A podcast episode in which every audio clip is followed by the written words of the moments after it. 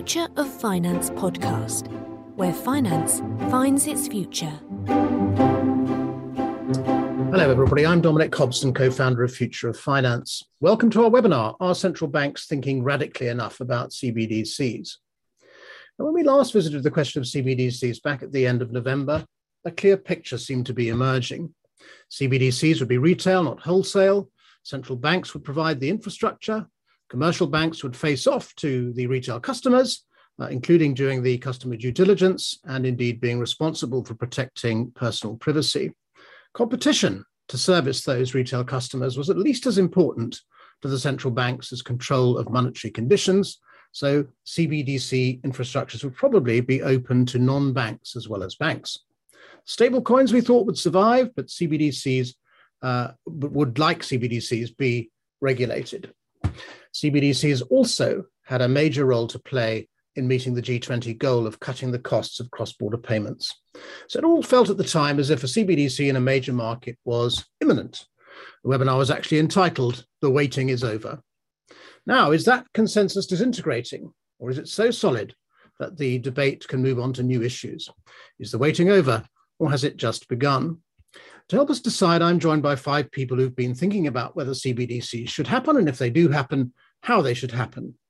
Ricardo Correia is the head of digital currencies at R3, where his team develop and offer products and services to central banks and financial institutions exploring CBDCs and, importantly, fiat backed stablecoins. R3 is working with a number of central banks on CBDC projects, including on Project Dunbar and e Krona.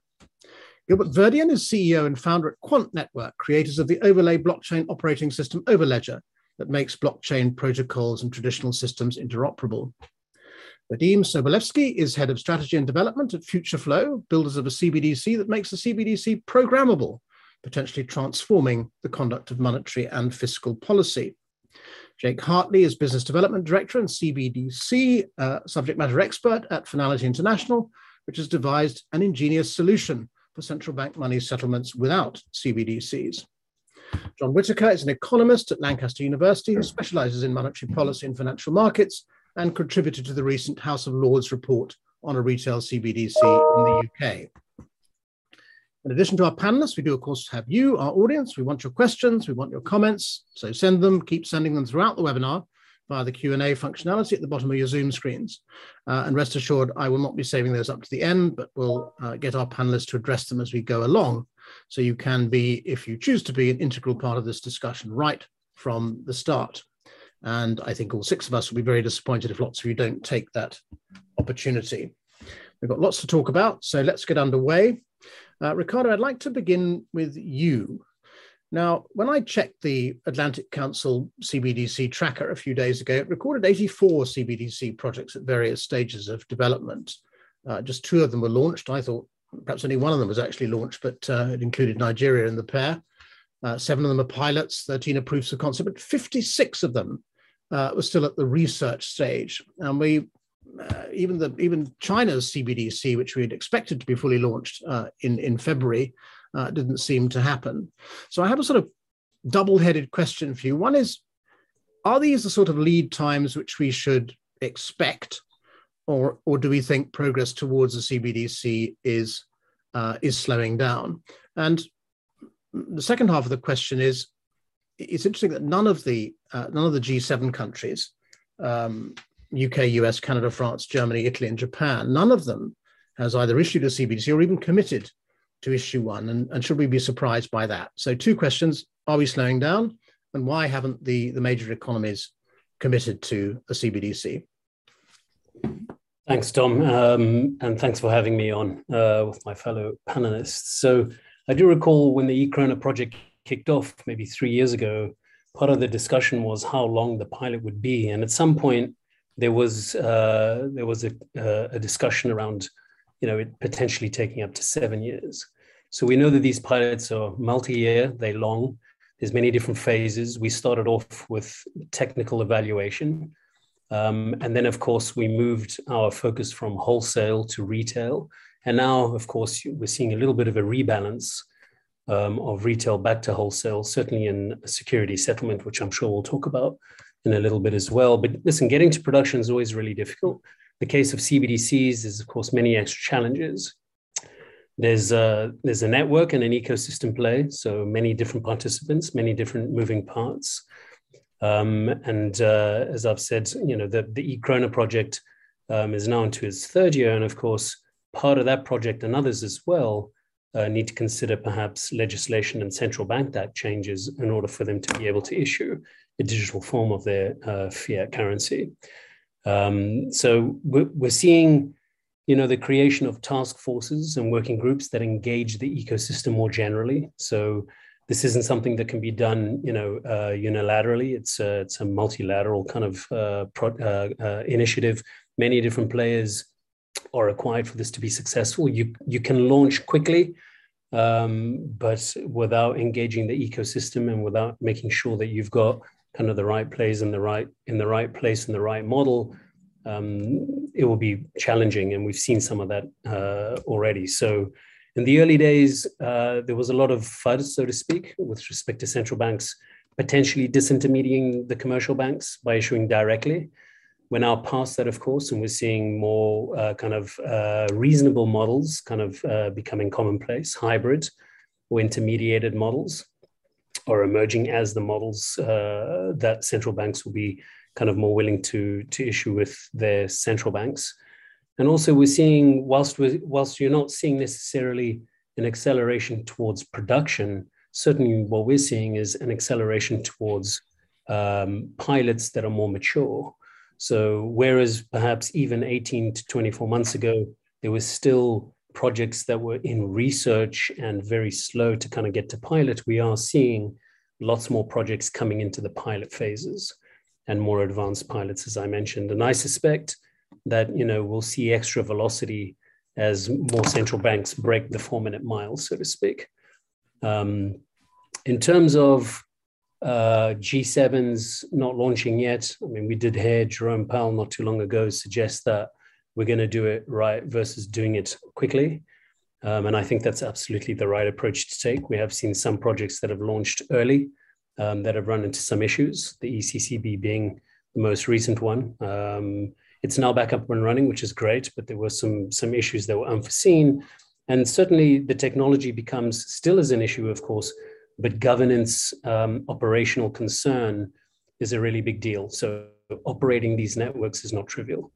Um, and Jake is in the room. Jake will know how difficult it is to get these things up and running with legislation changes, etc. So I'll stop there and pass on to the others. Thanks, Dom. Okay, but I'd love to hear from you in a minute, Jake. But before we do, perhaps I could ask Gilbert, who has, I know, experience of, of working with government. Um, am I right to be concerned there's been some sort of loss of momentum, or is it, as Ricardo says, that they're actually moving into the serious phase now?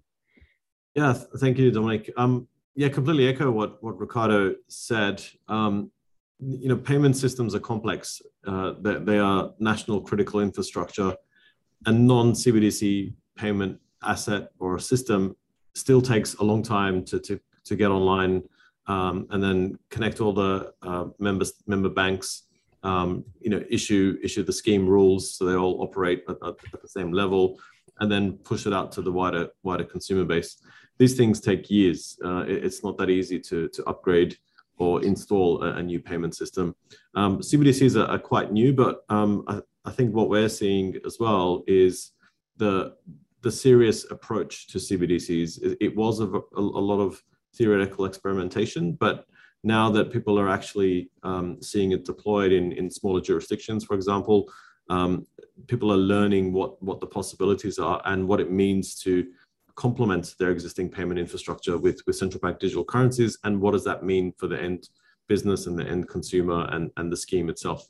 Um, so I, I, think it's actually accelerated and the BIS had a, a paper on this uh, last week, I think it was, It was an update to their CBDC survey, and, and now there's over 90% of central banks around the world who are actively engaged in you know some sort of research or pilot um, to go to production.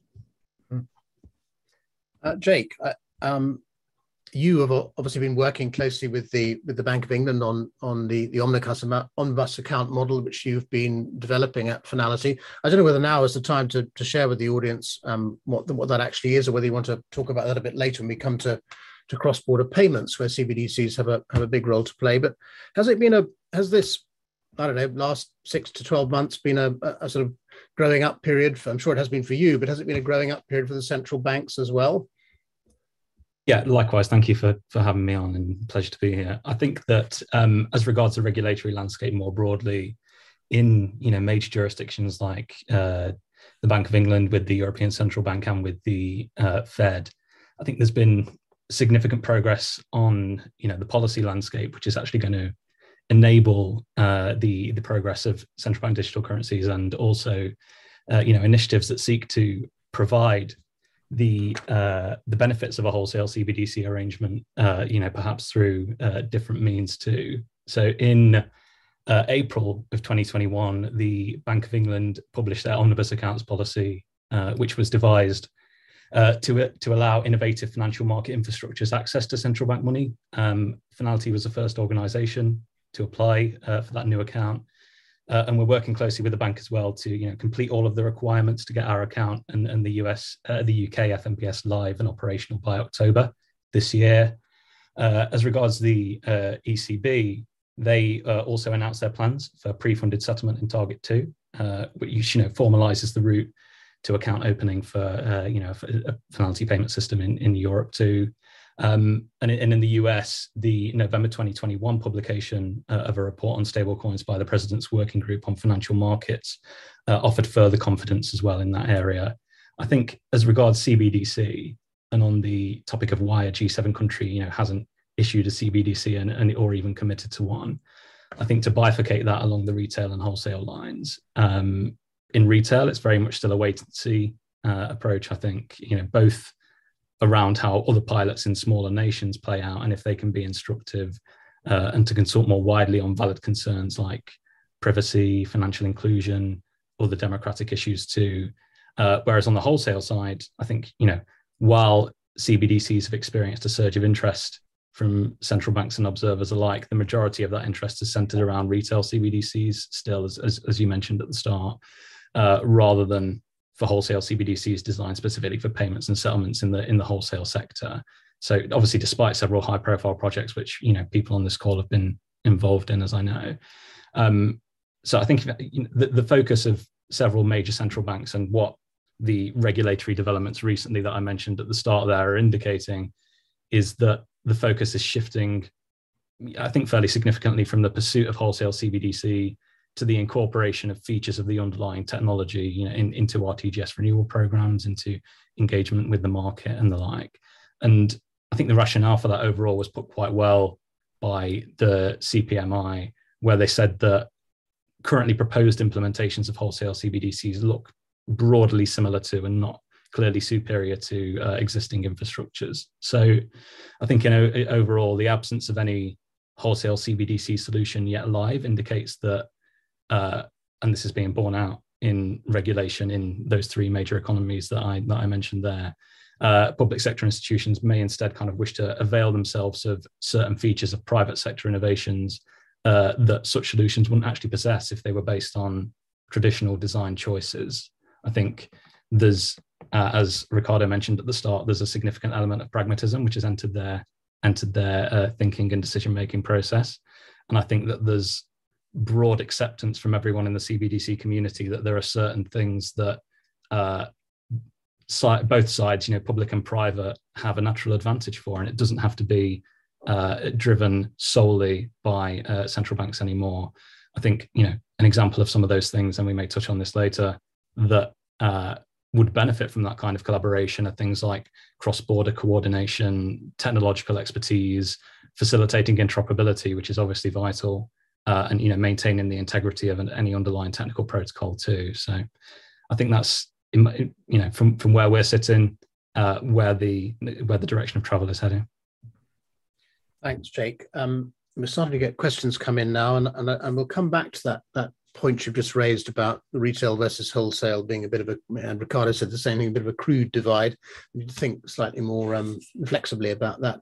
But uh, John, perhaps I could just put a, a, specific question to you now, which which occurs, which is that we are what has changed since November last year um, is that we've entered the up, upswing of the interest rate cycle now, and I wondered if that has changed central bank perceptions about um, introducing a, a CBDC I mean, back in November, we you know we talked about whether a CBDC might be a flop, and one of the tools that a central bank could deploy in that case would be uh, to raise interest rates to attract more people to use it. For example, now of course we're looking at inflation and, and rising interest rates.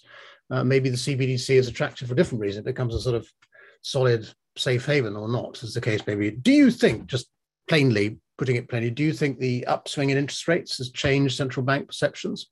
I don't think it should do because the uh, apparent advantages of the CBDC have not changed in the upswing in the interest rate cycle. But uh, I think uh, what we need to look at, though, is uh, how we determine the interest rate, or rather the reward for people placing their deposits as a CBDC. Um, if you just leave it at zero, then as interest rates rise, then the CBDC becomes a less attractive proposition, and uh, you can see people moving away from it. So it seems to me silly to have the idea that um, the uptake of CBDC should be dependent upon market interest rates.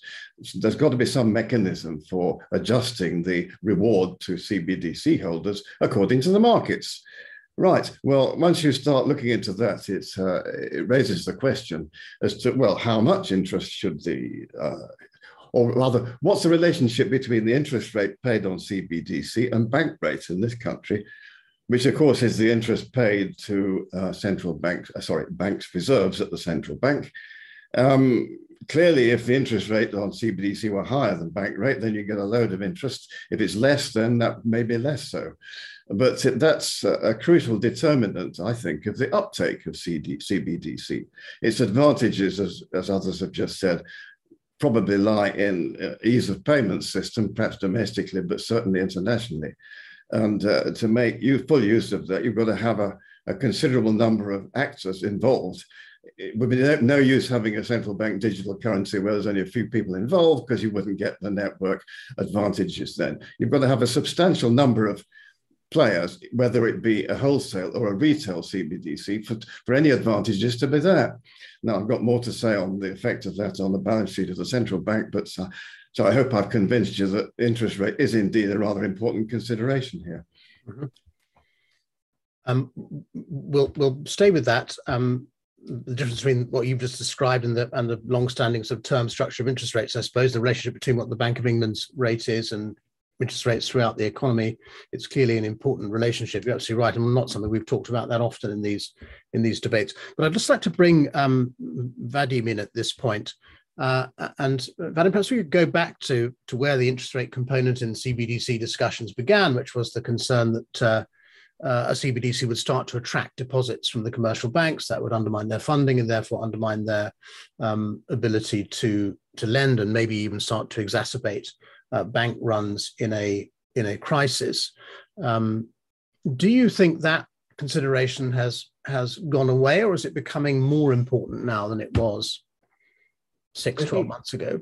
What is becoming more clear now that you've started talking about the upswing in interest rates is that uh, central banks, at least throughout the developed world, have um, not used properly the long period of low interest rates in order to stimulate economic activity.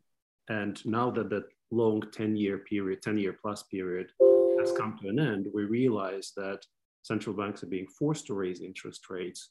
And that period where they could have been doing something to influence economic activity positively at the time of low interest rates have essentially not been um, used properly. And that really raises the point that, to be fair to central banks, um, with the interest rate being really the only tool at their disposal, for managing economic activity, despite QE, of course, which um, doesn't really work very well, as we have seen. Um, central banks don't really have uh, much of a, of a way of influencing economic activity as much as they perhaps would like. And from my perspective, what this really makes evident now is that CBDC could be thought of as an additional tool that central banks could be using to reach economic activity a little closer than they can or they could up to now and um, enhance their ability to uh, both uh, supervise and influence economic activity. So to go back to your point, I don't think there's much of a um, much of a significant effect of rising interest rates on either improved take up or um, reduced take up of CBDC, because I think, in my mind, if CBDC were to be introduced, um, it should only be introduced in the context where um, the interest rate on CBDC and on commercial bank deposits is roughly equivalent, or at least at least governed by, by similar forces.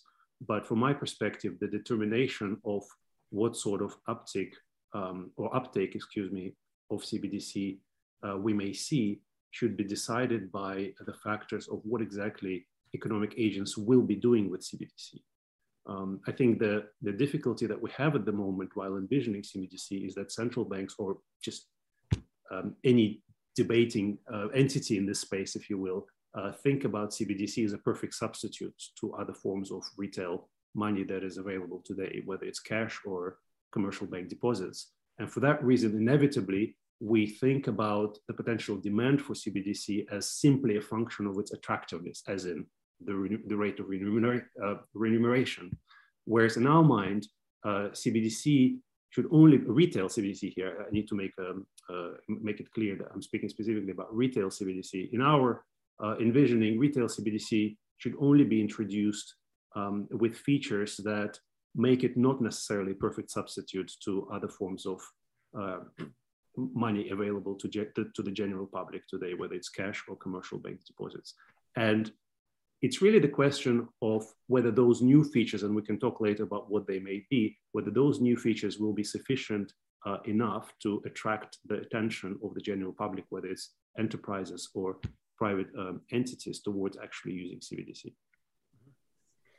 Uh, thanks for that, uh, uh, Vadim. Ricardo, just to close off and give everyone listening a very clear idea of of where things stand on on retail versus wholesale, which is a sort of binary way we used to look at this, which is now increasingly clear that that's um, not a very intelligent way to look at it. Um, Vadim mentioned um, retail. Um, John contributed to this House of Lords report uh, published in January this year, saying that uh, that um, they'd yet to hear a convincing case for a for a retail um, CBDC. Now, somebody still trapped in a binary mindset might think, oh, well, that means we're going to get a, a wholesale one. Just give us a, a, quick summary of where we where we really are on that spectrum between a sort of simple retail and a simple wholesale before we move on to talk about some of the, the use cases for CBDCs and stable coins. Sure. So back in 2016, um, the Bank of Canada kicked off Project Jasper, and that was on wholesale. And that kind of kicked off a wave of wholesale CBDC projects um, across Project Ubin Inthanon, Lion Rock, and others, um, looking at you know PVP, DVP on the wholesale end. In 2019, as we saw kind of the announcement of Libra in July, you know we saw a massive shift towards retail CBDC for obvious reasons. So you know, uh, you know, massive risk of big tech getting into kind of the payment space.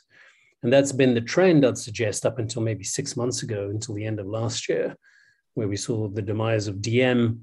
And, and it's, you know, certainly from my perspective, again, a market shift towards a rebalancing of, you know, retail and wholesale um, projects and wholesale projects now being focused more on, you know, cross-border and um, security settlement, as we've seen with uh, Helvetia and Jura and a few others as well. I think the other key thing to mention here is, um, and you did say it, uh, you know, uh, this this somewhat immature way of looking at retail and wholesale, and what we are seeing is a slight convergence of wholesale and retail, and by that I mean, you know, the the the this bifurcation of what the central bank is um, is uh, focused on, which is the issuance of uh, central bank uh, digital currency, and then the distribution of that issuance being the responsibility of the private sector, regardless of where that distribution will be, whether it's you know multilateral, bilateral, domestic, cross-border, it doesn't really matter. And so the narrative that we'll probably expect to see going forward is one which is less about retail and wholesale, but one that's more about issuance and distribution and distribution in that bucket, if you double click that, that's where then you'd see the various forms of distribution models that you might expect. And so certainly that's what we're seeing kind of in the work that we're doing with the central banks. Uh, we've had a question from a, a member of the audience, Dan Feeney here, who says, how will credit reference agencies interact with CBDCs in terms of risk and scoring of loans to individuals and businesses. Um, I'm not sure quite what he's driving at, but um, John, do you have a does that question raise a thought in your mind or not? Well, yes, it rather does, because uh, I don't. I know very little about the technologies that most the other panel members seem to be uh, thoroughly involved in. But uh, if you've got uh, any sort of transactions taking place sort of in the dark, out of the, uh, sorry, that's the wrong terminology, away from the standard commercial banking activity, then clearly there's got to be some kind of um, uh, vetting of creditworthiness. And so I, I, could sort of see the points in that gentleman's question. Uh, I don't know any, anything, I can say anything further about it.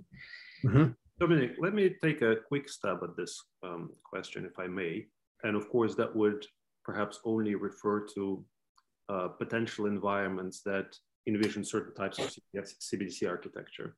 So if you envision a typical CBDC architecture, which I suppose is becoming kind of a consensus model, a two-tier architecture where the central bank is responsible for um, the general ledger, so to speak, which is the record of all you know, CBDC issuance mass out there with record of all transactions, perhaps. And the second tier of private institutions, which are facilitating the transactions um, across various individuals and entities, uh, regardless of the technology that is implemented to actually maintain this two-tier system, uh, conceptually, you have the architecture where uh, one institution is um, in possession of quite a bit of data. And that data can very easily uh, be depersonalized, both um, uh, conceptually and technologically, which means that that data can be quite useful for various uh, use cases, credit scoring being one of them, which can be done by analyzing the pure flow of funds as opposed to analyzing the entity itself. So in, in other words, when you envision um, a credit scoring request, what, what we normally think about this is understanding something about the given entity, right? How long has it been in business? What is its revenue? You know, what is its debt outstanding, et cetera, et cetera, right? We just try to understand the business or an individual for that matter. Do they have a mortgage? You know, where do they work? What's their salary, et cetera? We really focus attention on the entity. Uh, what we really have the prospect for in this two-tier two, two-tier CBDC architecture is the possibility of using the central bank's understanding of the broad flow of funds in the economy in order to help all economic agents to make um, decisions or analysis about each other or about themselves without touching any of that personal information at all, right? Because if you think about an entity, whether it's a person or business, it's essentially um, a point through which a lot of funds pass, right? And where those funds go and where they come from uh, is largely orthogonal to the individual or the entity itself. And that information is very valuable. It can be analyzed in privacy respecting way, and it can be very useful both to the analyzing entity itself for the purposes of running the entire economy and for each individual uh, entity or um, or person who may be trying to understand something about their economic activity or somebody else's economic activity. So that would... okay, thanks for It's very helpful, and thank you, Dan, for that question. It's actually proved a, a rather seminal one. Uh, John, John, has explained that actually, if if transactions are taking place outside the banking system, credit assessments are even more important. And Vadim has explained to us that actually the CBDC is going to create these data sets, if you like, which can be used anonymously without compromising people's privacy to understand uh, credit assessments. So it's certainly going to change the the way in which credit reference agencies um, work. Now, could we quickly just touch on on the question of um, of of stable coins? Uh, in the last week or two, we've seen a stable coin um, disappear. Uh, before that, we've seen the world's biggest stable coin be fined uh, at least two occasions by by regulators. These these instruments have, until last week, proved amazingly resilient to um, to uh, um, shall we say, regulatory um, difficulties. We now have both the United States government and the UK government, as Jake mentioned, looking to bring uh, stablecoins within the regulatory um, perimeter. And um, what what what do you think the relationship between CBDCs and stablecoins is going to be going forward? We kind of used to think CBDCs would knock stablecoins out, but I think we're probably now arriving at a more nuanced view in which stablecoins survive for certain purposes but will be regulated. Now, Jake, you're nodding, so give us a view. Yeah, for sure.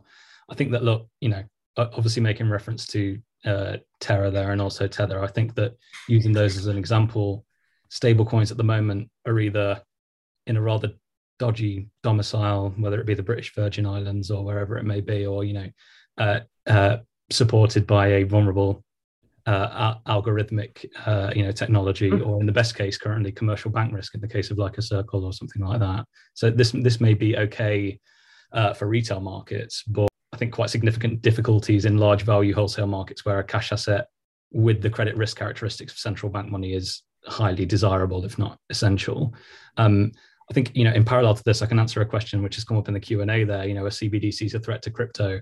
I think on the topic of crypto and on the topic of stable coins, the uh, logical endpoint for this is regulation. I think re- a regulatory framework is inevitable, both due to consumer protection concerns, but also to enable adoption of the broader tokenized asset market uh, and integration into mainstream finance. I think you know you may have seen El Salvador, for example, has made Bitcoin legal tender, but they found themselves all of a sudden rather cut off from the global financial system because major financial institutions all of a sudden can't help them manage their balance sheet anymore because they're you know with those assets on the balance sheet they they they find it very difficult to interact with the the global financial system in the same way that they used to before. I think where, where we end up depends on what riders are attached to this inevitable regulatory framework uh, you know to determine what the boundaries are. Um, cynics might say that regulation of stablecoins might belie an underlying desire to restrict asset to uh, you know access to crypto asset markets uh, maybe even for reasons that central banks assume to be benevolent, like consumer protection. Um, it's difficult to know until it happens. But in the retail space, things like Terra and Tether are massively unwelcome from the point of view of anyone who's seeking uh, uh, crypto asset legitimacy. I think in the wholesale space, it goes back to the point that n- no public stablecoin has sought to become that cash asset that's used for payments in this space, um, at least not in uh, a serious way by that I mean with with a cash asset with the credit characteristics of central bank money rather than commercial bank money in the best case. Can I just add something there? Yes. Sure. Uh, if you regulate stable coins, the implication is that you are concerned that a failure of uh, a large number of stable coins, presumably in the future, when the thing's grown a lot bigger, would cause uh, contagion effects on the uh, established banking system. In which case, then you regulate them to try and make them behave. They're beginning to look a bit like banks themselves if you do that, in which case that raises for me the question well, if you're concerned about the collapse of stable coins uh, uh and the contagion effects, surely you ought to consider also lender of last resort facilities from the central bank which is the protection that the standard commercial banks enjoy at the moment. Uh, Jake, your question for you, really. Uh, do you think that uh, we could expect that kind of recognition by the central banks, including this kind of safety net provided in case of trouble? I think that it's going to be inherently included. It has it has to be included in uh, it, it, the overarching uh, what, the reason why I said at the start, you know, that there's a wait and see approach. I think at the moment in the retail space is almost entirely driven by desire for consumer protection. So I think that these things are necessarily going to be front of mind. Hmm. Now, Gilbert, um, irrespective of what we think of, of stablecoins as, as deposit attractors, if you like, they are doing a job of work in cryptocurrency trading and the decentralized finance markets. They are the base currency for a lot of the trading activities going on in there. So they're not unimportant in those in, in those activities at least. What is your view about the survivability of of stablecoins as we look forward to a world in which CBDCs are issued in major economies? Yeah, I think the um, the events in the last week have, have really proven the point um, that the whole financial system is is foundationally built on upon trust, and, and if something goes wrong, you have some protection mechanisms with with your commercial banks and ultimately with the central bank uh, to consumers and, and to businesses. Um, we, we really don't see um, survivability of algorithmic or crypto stablecoins. What we what we actually see is a world of regulated and issued um, commercial stablecoins that are done by institutions, um, done by e-money license holders and, and commercial banks. So at the same time, we're going to have uh, you know network of networks of commercially issued stable coins that are actually interdependent and interlinked to wholesale CBDCs. And these are all um, redeemed, accepted, and settled across networks in a, in a true cross-border fashion. Um, and these are, are all, tr- all trusted and, and backed by real money. Um, it, it's an evolution of money, and, and, and the, the so what of, you know, why would someone use that instead of um, a, a, wire transfer or faster payments transaction or something along those lines is you've got programmability. It's, it's an evolution of money. It's, it's, it's smart money that you can actually use to automate a whole bunch of complex business processes. And that allows you to use money and um, your back-end treasury reconciliation and, and other things in, in, a better and more efficient way. So, so this is where we're heading, and, and we're already seeing consortiums of banks and corporates get together uh, you know, there's a few examples. The, the USDF, which is a whole bunch of uh, smaller commercial banks in the US coming together to issue their own uh, commercial stablecoin. We're, we're seeing that in Japan with, with multinational conglomerates coming together with banks and issuing their own, uh, and also corporates like Volvo. I mean, they've done it. They've, they've issued their own um, Volvo uh, Euro, for example, and that's used within the group and, and across uh, for, for redemption. Um, and and uh, you know we're going to see more of that. Um, we've had a question on this from Sven Jorgensen, who says, can a privately issued collateralized stablecoins such as USDC negate the need for a CBDC? What do you think, Gilbert? Is it a coexistence or? Yeah, I, I, think it comes back to, to the question, and, and, and Jake also answered it, and Ricardo did. It's not a wholesale retail uh, binary debate. It's it's how does it fit within the financial system. So you know, there, there could be jurisdictions where they only issue a wholesale CBDC, and the retail aspect is a commercial stablecoin issued by a, a regulated entity. And so there may not be a need for a retail stable uh, retail CBDC. In smaller jurisdictions, uh, you know, the central bank want to issue the retail CBDC because they only have a, a small population and, and they want to be able to, you know, have the end-to-end flow direct to the consumer wallet or, or, to the business. It really depends on on the use case, but I, I think it really comes down to um, trusting and and uh, you know having regulated entities um, being able to to um, have a new form of money that that gives people and and businesses uh, better benefits than what they've got today. Mm-hmm. Yeah, I, I, would agree with that. I think that you know I'm definitely an, an, admirer of what Circle are doing. I think it, I think it's great. Um, but I think it's it's all about the use case as Gilbert said, I think that uh, ultimately the uh, collateralization of uh, uh, Circle's asset is commercial bank money risk. I think it's held with Signature Bank, if I'm if I'm correct, in the, in the US. Uh, the several elements of the wholesale market, particularly you know for really really high value transactions, where a uh, an asset with the credit risk characteristics of central bank money is really all that all that will do for the user, rather than uh, you know, a commercial bank money back solution like USDC, but that's not to say that it doesn't have extensive utility in many other spaces. Mm-hmm. One thing I'll add there is um, we know that not all CBDCs or stablecoins are created equal. Of course, we've talked about algo backed, fiat backed. CBDCs as well are, are all uh, kind of emerging with different models and different characteristics.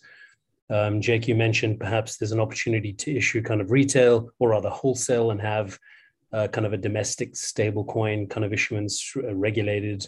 And so there's no one way. I think there's a raging debate right now. You know, initially there was like, yes, so great, these things will coexist. And then for a while there was the the the narrative was no, actually CBDCs will play out because it's a stronger form of money. Um, the characteristics of a CBDC would would surpass kind of the characteristics of a stablecoin. Um, and there's no there's no conclusion to that debate just yet. I think, you know, certainly as we look at this, CBDCs are intended to be general purpose issuance of money to be used by the population for goods and services, where we are seeing some stablecoins being kind of issued for specific reasons and settlement within certain groups, like Volvo, for example, as Gilbert mentioned. Um, so, so yes, I think that, that there is no conclusion. Will one surpass the other? We don't know. I think CBDCs and stablecoins into things like DeFi, um, networks and uh, and you know this notion of Web three, etc., is really interesting. Um, so I suspect that over the next you know 12 to 24 months, we'd have a better picture of kind of what the best models will be. But I suspect that there's not going to be one broad brush for everybody. I think it's going to be domestic by domestic, kind of country by country. Now, here's a question for you, uh, Vadim, from Ariel Fishman. What is Quant's role in relation to CBDCs, either wholesale or retail? I suppose you meant Gilbert, not. I think to me, yeah. Um, we're, we're, an infrastructure provider that, that creates interoperable digital assets, and it just depends on the different types of customers on, on what they need. Um, one of the technologies we've got is actually uh, being able to create an asset that is at its infant at, it, at its birth uh, interoperable. So you don't need to have um, you know, we call them hacks to, to mint and burn and all these sort of things. The, the asset can run on, on multiple blockchains at the same time. Um, our, our, you know, we're an innovation company. Our, our, uh, our technology is, is there for customers to, to use for their particular use case. Mm-hmm. Sorry, Gilbert, are you answering Omar Beydoun's question there about how Overledger will work with other blockchain network providers like R3 and, and Fnality? Not sure I'm right to describe them as network providers, but you get the point. Yeah, um, I, think you know, as as an interoperability platform, you know, we we do have the ability to interconnect various different types of uh, DLTs and public blockchains, uh, depending on the use case. We, have done quite a bit of work in in Europe with SIA, with with Corda, and, and we've interconnected Corda with with other DLTs, and, and we're doing that with partners of ours that have um, closed loop private digital assets running on Fabric, for example, that need to be unlocked and, and operated on other networks, external networks, for example. Um, our technology is the bridge to, to be able to uh, securely interconnect and interoperate between different networks. Um, we'll, we'll come back to that, quest, that quant question in a minute.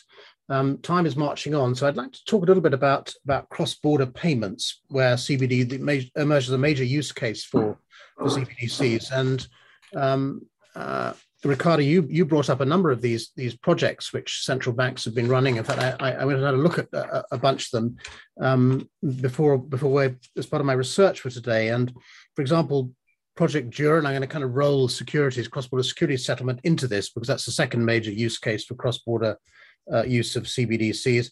So Jura tells us you can settle securities uh, transactions atomically across borders, across currencies, without disturbing the regulatory frameworks in either of the, the countries at either end of this, um, and without necessarily using, or you can use intermediaries if you want to, um, and it doesn't mean central banks lose control of their own currency either, which is one of the, the concerns people had. Project Ubin, you also brought up, that proved that uh, tokenized assets could be settled between these interoperating uh, blockchain platforms. Um, you could do cross-border, cross-currency payments um, with that, you could use, in fact, use smart contracts uh, to automate um, certain aspects of multi-currency transactions. Project Jasper, which I think you also mentioned, um, uh, Ricardo, showed that you know you could settle uh, again cross-border, cross-currency. So, so the case has been proven this actually works, at least bilaterally, if not necessarily multilaterally, um, yet. Uh, what does that mean for um, I, I, don't know how easy this is to summarize. What does it mean for correspondent banks? What does it mean for CLS? What does it mean for SWIFT? Um, are we going to see CBDC platforms, if you like, hooking up with each other? Yeah, the elephant in the room, or the multiple ele- elephants in the room, I suppose. Mm-hmm. Um, so there's a two big projects in the multi CBDC space, MCBDC and Dunbar, uh, looking at that uh, kind of cross-border payments, not necessarily for security settlement in the case of Dunbar and MCBDC, but Project Jura did demonstrate that that's possible. And listen, it was an 18-month project to do something that was, um, you know, uh, pretty complex, but at the surface, kind of at a high level, it, you're moving money, you know, across border, and you're using that money to settle uh, kind of uh, securities obligations in the SDX network over the 18 month period, I'd suggest to you that, you know, interoperability is complex, but it was less about the interoperability of the technology. We've been doing a lot of that for many years, but the interoperability of the legal frameworks was really difficult and the policy frameworks.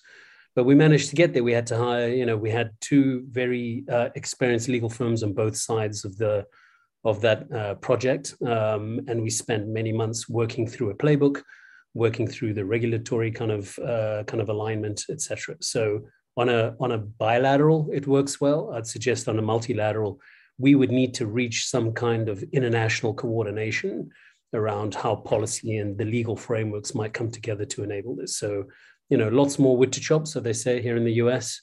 Um, but yeah, I, th- I we we hear it also from a bunch of um, a bunch of public sector folks. You know, Andrew Bailey, Jon Cunliffe, and the and the Bank of England certainly, certainly suggesting kind of global coordination for these projects to become real uh, around those things. So, you know, the threat to Swift, CLS, and others are suggested as real. We do see Swift making moves towards, you know, becoming a value exchange network versus a, just a messaging network, whatever that means. I mean, you'd have to you'd have to completely re, rewire that entire plumbing for that to be so, but it's not necessarily altogether um, impossible, I'd suggest. But listen, the thread is there. We work, Swift is involved in a lot of these projects as well, guys. So they're in the working groups, they're working on initiatives, they are trying to understand kind of what the opportunity is around this value exchange versus message, message exchange. Um, but you will see Project Dunbar and MCBDC move into their next phases in the next few months. So you'll see more central banks getting involved, more observer banks getting involved. So this stuff is real. And I think, you know, the appetite from the public sector to come together is in fact the big threat because that's what we're seeing kind of more broadly. Very quickly to be clear on two points. What is impossible is for central banks to get into the FX business, one, and point two, what is also impossible is for banks in one country to be supervised by the central bank in another to facilitate these payments. So those two things are impossible, deemed to be impossible, are they? Yes, uh, and you know, to that point, I think there are there are different ways to configure these networks such that you don't necessarily have to have banks deployed onto um, a central bank network where there'd, there'd be oversight required. So for Project Jura, um, maybe there's a misconception that money actually moves across networks. Actually, the money doesn't move across networks. What you have is money issued into a subnetwork that then allows a cross-atomic swap against an asset on another network. So there's some really clever tech that is facilitating that. But money isn't necessarily moving across networks. In the case of a mint and burn, yes, that is the case. Uh, Gilbert mentioned that. But in the case of a cross atomic swap, which is what we use for Project Jura, in fact, the assets remain in the networks where they were issued. And so still under the governance and the, and the control of the issuer itself. So, Jake, money doesn't move. Sounds suspiciously like correspondent banking. I think that you know all, all of these projects are, have really been so interesting, and you know kudos to everyone who's been involved in them. I think that the proposals that have made the, the biggest splash are probably what the BIS term those integrated MCBDC arrangements, which obviously comprises the single multi-currency system with several CBDCs onboarded onto it. I think that from where I'm sitting, you know, the, the, one of the challenges that can be found there is, you know, in the legal and governance issues that are a primary and jurisdiction specific concern of central banks and regulators. Um, I think that if, it, well, to go back to what what these MCBDC arrangements envisage, they're envisaging that participating central banks would agree on a single rule book, a single set of participation requirements, a single underlying technical infrastructure, um, obviously with the aim of uh, allowing for greater operational functionality, greater efficiency gains, um, but also I think increasing the governance and control hurdles inherent in you know mitigating the risks of such a system like that. Um, I think it's unlikely though that the world will land on a single common settlement platform, and I think that MAS, obviously, who are instrumental in driving this, have said that themselves. The the difficulties that are you know inherent in intercentral bank coordination, particularly obviously in the novel area of DLT based payment systems are substantial to say the least. Uh, for, from a technical perspective, where those concerns around single points of failure and resilience are, are, high, getting central banks and regulators in multiple jurisdictions comfortable with the use of a single common platform would be, uh, you know, a very large undertaking. Not to say it's impossible, but a very, a very large undertaking. Um, an additional challenge can be found in the sprawling, you know, specificities that are inherent in central banks' desire for control and oversight over the currency, their currencies and how, how they're used. So I don't think that's going to change anytime soon. And really, from Fnality's point of view, we believe that our series of local Fnality payment systems uh, are best place to address these legal and governance uh, issues uh, while achieving a secure and resilient uh, solution. You know, we, we've studied and understood these jurisdictional specificities in collaboration with central banks and regulators. And really, what we've done is architected our series of uh, local payment systems to achieve both local oversight and international harmonization from the start. And the, the issue of cross border, cross currency interoperability is instead solved without the need for that cooperative management of the payment system across borders with all the, the difficulties that that entails. Uh, but I suppose rather by giving each central bank appropriate oversight over their local payment system, each of which is part of a broader, coordinated, interoperable whole. Thanks, Jake. Um, I, we're into our last ten minutes, and I, uh, maybe we can overrun a little bit if you if you guys have got time. I'm very keen to talk about um, the subject of our entire subject of the debate today, which really in the title, which was "Are central banks not being radical enough?" So, before we do, it'd be good to, to dispose of some of the questions from the audience um, as best we can. Um, I'll leave Stevens, and it's quite a good segue. Stephen Street's it's quite a good segue into our into that monetary policy question. Um, Sven Jorgensen's question: Can CBDCs function on multiple blockchain systems at the same time, by, for example, using Quant's multi-ledger token technology? Um, Gilbert is the answer to that. Yes. Um, yeah, I think it just echoes what Jake was saying. Having domestic uh, payment systems um, set up to, to be uh, accepted within basically competitors. You've, you've got 18 banks and who, who compete with each other for, for your business, and they need to start playing uh, by the rules and, and you know working with each other to, to run the payment system. Uh, I, I think you know doing that is is very difficult um, at, at, the beginning uh, on on any type of payment. It could be you know card, it could be faster payments, it could be large value or, or whatever it is. Um, having the technology being ubiquitous and, and seamless is, is quite key to allow for that. But more importantly, having the scheme rules uh, that, that are harmonized and accepted by, by all the participants, that, that's even more important. So doing that domestically um, is, is one challenge, but then doing that globally cross cross border is is another and yes there's many technical ways to, to be able to do this but you know our, our view is you know money should roam the way your phone roams with you as, as your bank account it, it should be global uh, you know you can spend and accept uh, your money should be accepted by anywhere in the world that, that has a, a banking connection on a domestic or a cross-border system so yeah technology is an enabler of that uh, another question from Dan Feeney. How relevant will Visa and MasterCard be in a retail CBDC market? Uh, Ricardo, do you have a view on that? Ooh, yeah, um, got to be careful here, I suppose. So, you know, I think uh, you do see Visa, Mastercard making you know strides into crypto. Of course, we see them offering crypto services, the ability to kind of use USDC within kind of the Mastercard network, etc.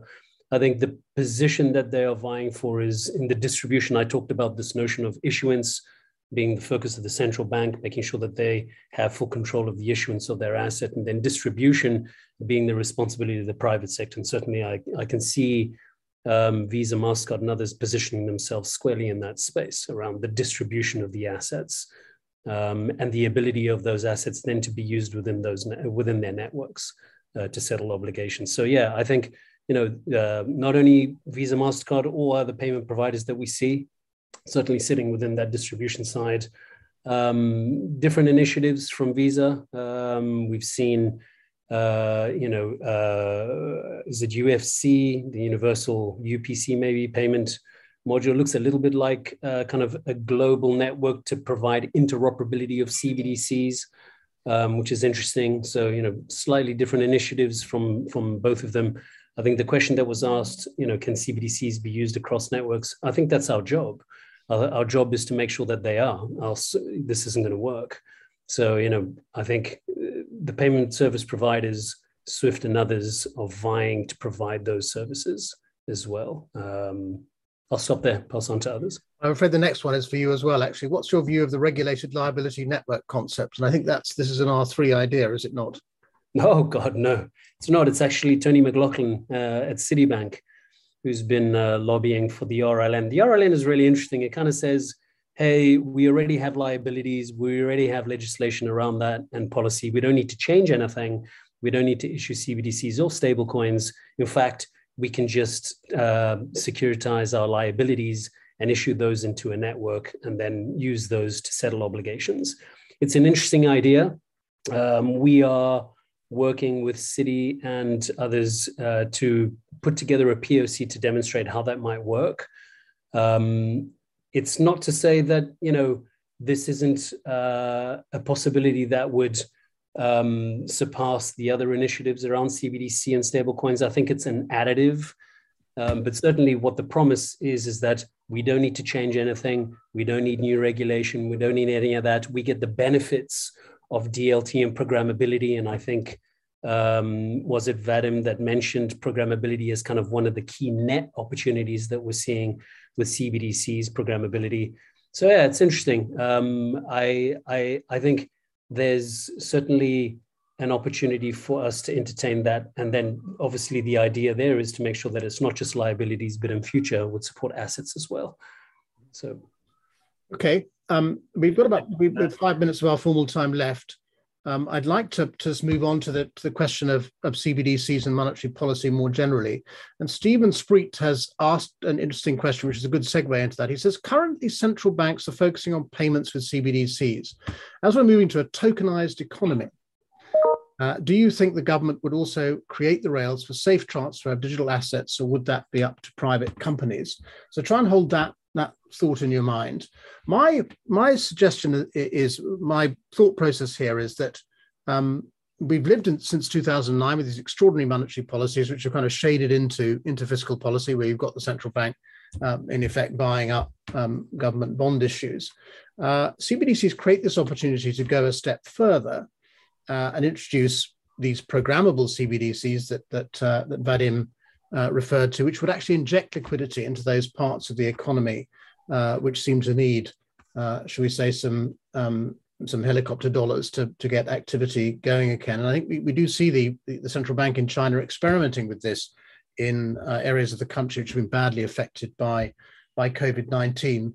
Um, now, now I know that John will have some some thoughts on this, but but Vadim, perhaps you could you could you could share with us uh, because I know you've been thinking about this uh, how you think this model would would work this programmable CBDC. Sure. So exactly as you said, um, when we think about the last 10 plus years post the global financial crisis, one thing that has become very clear over this period is that central banks don't really have effective tools to be um, influencing economic activity directly. Uh, once the interest rate goes to uh, towards the lower bound, uh, the central bank has no choice at the moment but to operate through the banking system. That's why all of the operations that the central bank um, can put in place in order to simulate economic activity necessarily have to go through the banking system. Right? The, the, the central bank simply doesn't have the tools to do anything else. That's why uh, we've got things like QE, you know, corporate QE, government bond purchases, um, LTROs, TLTROs, and um, in the European market, et cetera, et cetera. Um, and if anything, what we can tell from the last 10 plus years is that uh, these um, uh, operations create huge distortions in the economy and offer very little benefit. And this is not just my view, there's plenty of research out there uh, that, uh, that discusses this in detail. And we cannot blame central banks for employ, having employed those tools over the past decade because they simply didn't have anything else in place. But I think what we really see as a clear use case and a clear uh, bright prospect for, for CBDC is that it really creates an additional tool um, and gives it to the central bank to be managing the economy a little bit more directly. Because if we think about what is available to the central bank right now, it's really just cash and reserves. Cash is too small and too insignificant to influence economic activity in any meaningful way. Reserves are available exclusively to the banking system. So they can manipulate reserves, but then it's really up to the banking system to decide what happens afterwards. That's why QE necessarily has to be so massive in order to at least hope for some sort of follow through effect uh, down the chain. What we have with CBDC is a radical prospect of giving the central bank, uh, not necessarily the central bank itself, but the largest sort of sovereign level institutions operating through the central banks to be accessing very specific areas of economic activity directly and not ne necessarily um, having to flood the banking system with liquidity. Mm -hmm. So, John, uh, using using monetary policy to ginger up the economy more precisely than has been achievable through QE, what do you think? Well, lots of people would argue that it's none of the central bank's business to be trying to pick winners to decide which sectors need a bit of help here and there. I've also got uh, a couple of, um, I think, uh, arguments I'd take with there about the operation of monetary policy Right. Well, before all the quantitative easing stuff, they had one instrument, which is bank rates in this country. And you raise or lower bank rates in order to influence economic activity. And that works basically through altering retail rates that banks set for lending. If you raise bank rates, it makes banks uh, raise their lending rates and it, it's, uh, cools, the, cools the economy off. Well, I mean, last 10 years, fine um, we've had lots of quantitative easing, but can't we just put the whole argument into the present circumstances where central banks in Europe, America, here are all thinking now, or at least starting to remove quantitative easing or reverse it, quantitative tightening. So there'd be no place for trying to uh, have the central bank buying out more assets and flooding more cash. I mean, every bit of cash that the central bank puts somewhere has to have a corresponding asset on its balance sheet. There's no place in the moment for the central bank's balance sheet to get any bigger. They'd love the central banks to get smaller. The Fed's always going on about that, trying to reduce the size of its balance sheet. Moreover, I don't see how CBDC uh, would make would help this in any way. If if the Treasury, Bank of England, the authorities call them, want to uh, shower money on any particular sector of the economy, they can do that. I'm an old person. They give me 200 quid every year to pay for my TV license. You know, it's easy. You just give it a tax rebate or send me a check or put it in my bank account. And moreover, if it's going to work at all, you'd have to have significant numbers of people with actual accounts, CBDC accounts, before you could do that. It's no good having a few people with um, central bank accounts and oh, you can put give some cash to them, but not to the other people. You still have to work through the existing system. Sorry, I'm full of complaints about your suggestions here. I don't know whether you want to come back on any of that. Yeah, I actually agree most of the things that you said. Um, I agree with most of the things that you said. I absolutely agree that it's not the central bank's job to be picking winners and losers, but I think that it is the central bank's job to be providing a platform on which other institutions can be engaging in supporting economic activity in certain areas of, of our life, uh, in the priority sectors for the economy. And we can discuss what those could be. Now, um, as, as, you probably remember, and I'm glad that you brought that up, what I, what, what I was talking about is the environment where the interest rate does come down to the lower bound. That's exactly where we start having a problem of the central bank not having the sufficient tools plus economic activity. And yes, in our environment, that has been only in the past decades, but we can think of other economies such as Japan, for example, where that has been the case for almost 30 years or over 30 years, actually. Um, and um, in, uh, in, in this respect, the, uh, we have to remember that right now, all, or at least most major uh, developed market central banks are raising interest rates into a weakening economy, not into a strengthening economy. And it remains to be seen whether we hear a year from now still talking about how we should uh, manage economic activity in the context of shrinking central bank balance sheets as opposed to expanding central bank balance sheet. I certainly would hope to be wrong on that, but I think it's a little bit too early to tell that for the next X number of years, we'll be living in the, uh, in the situation of shrinking central bank balance sheets. Now here we also have to be very careful and remember that the reason why central banks balance sheets have ballooned so much is that um, they were forced to be buying government and corporate um, assets directly from the banking system. That really goes back to that point that I made earlier, which is that right now, the central bank essentially is a hostage to the commercial banking system in terms of its ability to deliver any sort of economic stimulus to the economy. That's please. why. Sorry, go ahead. You had a you, you... complaint there, please. Quantitative easing was principally buying from the non-bank private sector. Most of the QE assets were acquired from, for instance, uh, pension funds, insurance houses sorry, uh, excuse me for that. Yes, through through the financial system. Let me let, let me just call it the financial system, not necessarily the banking system. That's a, that's a technical point, but but I agree with you. The point is that in order to produce a very small amount of impact on real economic activity, the central bank in this model has to create a massive distortion in terms of um, financial asset purchases yeah. on its balance sheet.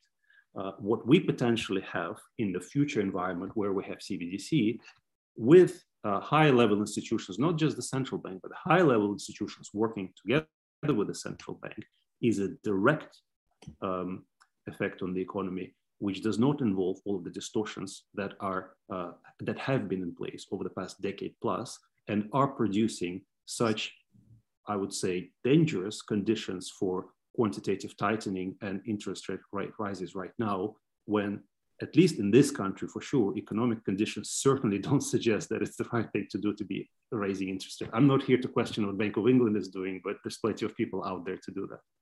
Just to be to be clear vadim this work uh, cbdc makes this possible because it you can see that transaction volumes are lower in stoke-on-trent than they are in central london uh, no, not necessarily. I mean, that's a part of it, but CBDC, certain certain um, certain architectures of CBDC, certainly the one that we're advocating for, makes it possible because they enable the central bank and other government level institutions that are working in concert with the central bank to be issuing um, uh, to be issuing credit and for the central bank to be monetizing credit for very specific areas or types of economic activity and they enable this institution to be monitoring the performance of that issuance many steps down the road as the created money is circulating throughout the economy. So the two get benefits here is the ability to monitor and the ability to influence economic activity. So you can, you can measure the return on the investment, as it were. Absolutely, as opposed to now where you literally have no clue. Okay. Uh, um, Ricardo, um, you talk to central banks all the time. Is this sort of unusual use of, of a CBDC to transform monetary policy into a more precise means of um, managing a you know overall economic conditions? Is it, is it being actively discussed at the central banks you talk to? Most of the debate around monetary policy and and DLT is uh, subsuming, if you like, or codifying, you know, monetary policy into the technology. So making it making some of it firmware, so to speak. You know, smart contracts that can that can uh, better uh, enable monetary policy to be enacted. Um, so, so things like um, you know money, money and supply, the the the amount that can be held, the level of transactions, um, and of course, then there's all these questions around privacy and security and so on and so forth. But most of the debate today that I'm certainly involved in is around that area versus you know how can you know um, how can the central banks better manage interest rates and stimulus? But interest rates of course is a big discussion as well. I think right at the beginning was it john suggesting that you know interest rates if there's no real use uh, if there's no real kind of reward for use of the money then why would it be used? So those are more the debates that i'm that i'm involved in uh, dom than than than the other right we've run seven minutes over but uh, and so we must stop in a minute but before we do, I think it'd be good to get one last thought from from each of you.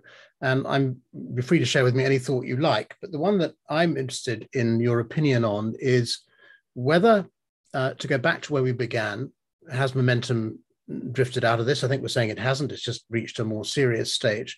But is there a risk if we don't get a CBDC in a major financial center like New York or like London that they start to decay as a a financial center. What do you think, John? Do you think that's a risk?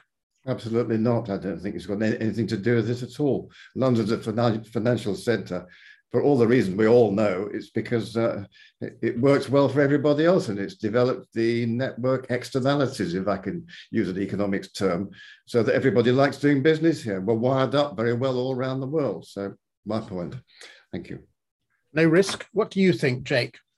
Yeah, I'm fully in agreement. I think that you know the the overarching uh, thought coming out of this group, you know, as you said, is that while the tangible output, both in the retail and wholesale space, may you know be going a little bit slower than we might have expected it to do 18 or 24 months ago. Uh, not at all worried about you know G7 economies, major market economies being left behind because there are so many things, as evidenced by people, you know, uh, what people have said on this call that are, you know what we might call either CBDC adjacent or you know kind of just CBDC uh, projects that are taking a slightly different turn than we might have thought some time ago. So progress is still being made significantly, both in CBDC space and you know in public-private collaboration. And uh, I think we'll begin to see the fruits of that borne out more over the next uh, 12 months, certainly. So Gilbert, if we get a we get a world in which China has a CBDC, but uh, the United States or United Kingdom or indeed the European Union doesn't, is that a worrying world? Um, I, I mean, I, th- I, think financial centers um, are evolving uh, because money is evolving because we're a very digital and hyper connected society today. um, as CBDCs are released, they'll just be embraced and integrated into the system as, as a means of payment. But I think what we will see is, um, I mean, very rightly put, John, uh, people like trading with financial centers because it's convenient and it's easy. So there is uh, an, almost a, a, race to, to be the CBDC center. Uh, I know the UK staked its position on this at the Treasury uh, a few weeks ago. Um, there there will be a ge- geopolitical play on what type of money we use for forms of payment on on large transactions or you know between nations. Um, but I think it's just an evolution of the existing system. It, it's not a replacement. It's it's not a, uh, a kind of a, a, fear of missing out. I, I, think it will it will all embrace it and integrate into it. Mm-hmm. Now, Vadim, there are reasons that China, Russia, and indeed Iran would like to issue a CBDC, and among them is the fact they don't have to use the uh, Western-dominated uh, payments networks like like like Swift. But what do you think? Do you do you what role does the CBDC play in enabling New York and London to retain their their their preeminence against threats of that type, geopolitical threats, if you like? Well, I would I would echo the other speakers um, in supporting the idea that having or not having a CBDC is not necessarily will not necessarily be a deciding factor um, in of, of whether a place like New York or London retains its status as the world financial center, or whether the dollar retains its status as a as a world reserve currency. I think what makes a currency the reserve currency is, I guess, the intersection of um, a business's ability to to raise capital, uh, to make money, and to redeem capital, all in the same currency. So what we've seen with uh, countries like Great Britain over time or the United States is that those have been uh, countries that are both the source of capital for businesses to raise money, whether it's through debt or equity. They're, they're major markets for businesses to be selling their goods and services to, and therefore making earnings in that currency. And their markets to be redeeming that capital back and doing something else with that capital. And I think, you know, with regulation and the legal environment, et cetera, being generally friendly, um, that has certainly favored places like the United States and the United Kingdom over the past 100 years plus. Now, whether the recent actions um, of the of the sort of the Western financial institutions or, or, or, governments against Russia, whether that creates a threat to that model, I don't think it does. Um, I think uh, in the light of what has happened, that's certainly necessary. And yes, of course, places like China have been paying attention since 2014. In fact, Russia has developed its own uh, payment um, system, MIR, um, since 2014 in relation to the preview of what they had after invading the Crimea based in 2014. Ironically, that probably is one of the very few things that actually ended up working post uh, February 23 or whenever they um, whenever they uh, started their invasion of Ukraine. Um, yes, certainly those the, the, the, the uh, policing the world, if you will, through um, through the dominance of the world's financial system is certainly not helpful, but I, I, I, certainly think that in the circumstances of what happened, um, that was that was a, a, proportional response. And, and again, as I said earlier, I remain convinced that simply being a jurisdiction where many businesses, you know, around the world around the world feel like that is a place to raise money, that for equity, to make money by selling goods and services and by hiring people, and to redeem that money all in the same currency. That market will naturally lend itself uh, as, a, as a candidate for global reserve currency. And I certainly have full faith in the United States and the United Kingdom to continue to be those financial centers. Thank you, Vadim. A last word from you, Ricardo. You've heard your other panelists say that CBDC is not crucial to the survival and success of a financial center. Things like rule of law, private property, history, reliability, and so on count for, for just as much. Um, clearly, being the world's premier reserve currency does confer upon you an exorbitant privilege. Um, do you sense in the CBDC debate that uh, that the United States is conscious of its need to retain that status and how important a CBDC might be in retaining it? All these commodities priced in dollars and all the rest of it. Yeah, I think I think it's broader than CBDCs and stablecoins. I think it's more about, and I think Gilbert alluded to it, kind of, you know, uh, the UK and France suggesting that they want to be crypto hubs, crypto asset hubs. So I think it's more about the the the the ongoing digitization of things, be them property or assets more generally, etc. So for me, I think it's less about CBDC stablecoins. It's a much broader debate around crypto assets, tokenization, the digitization, you know, of uh, of um, you know physical assets and native crypto assets. And the question is, are we getting more digital or less digital? If we believe we're getting more digital, then you know making strides towards that's going to be important. Um, the US, and I think we mentioned that there could be models where the US may issue maybe an international CBDC, but not issue a domestic one, for example. So we don't know. I think the jury's out, but certainly I agree with kind of the general sentiment that you know uh, the UK, the US, uh, by not issuing a CBDC, I, I don't think is going to impact their current status. Absolutely. Thank you, Ricardo. I think we had better stop there. The fact, we, the fact we've run over by 15 minutes, and I still feel we've skated along the surface of, of many of the topics we've we've discussed today. We will have to come back to this uh, very soon. But for now, I'd like to, to, thank our panelists, Ricardo Correia from R3, Gilbert Verdian from Quant Network, uh, Vadim Sobolevski from FutureFlow, uh, Jake Hartley from Fnality, and John Whittaker from Lancaster University. And I'd like to thank you, the audience, for your, your questions and your comments. But for now, it's goodbye from the six of us.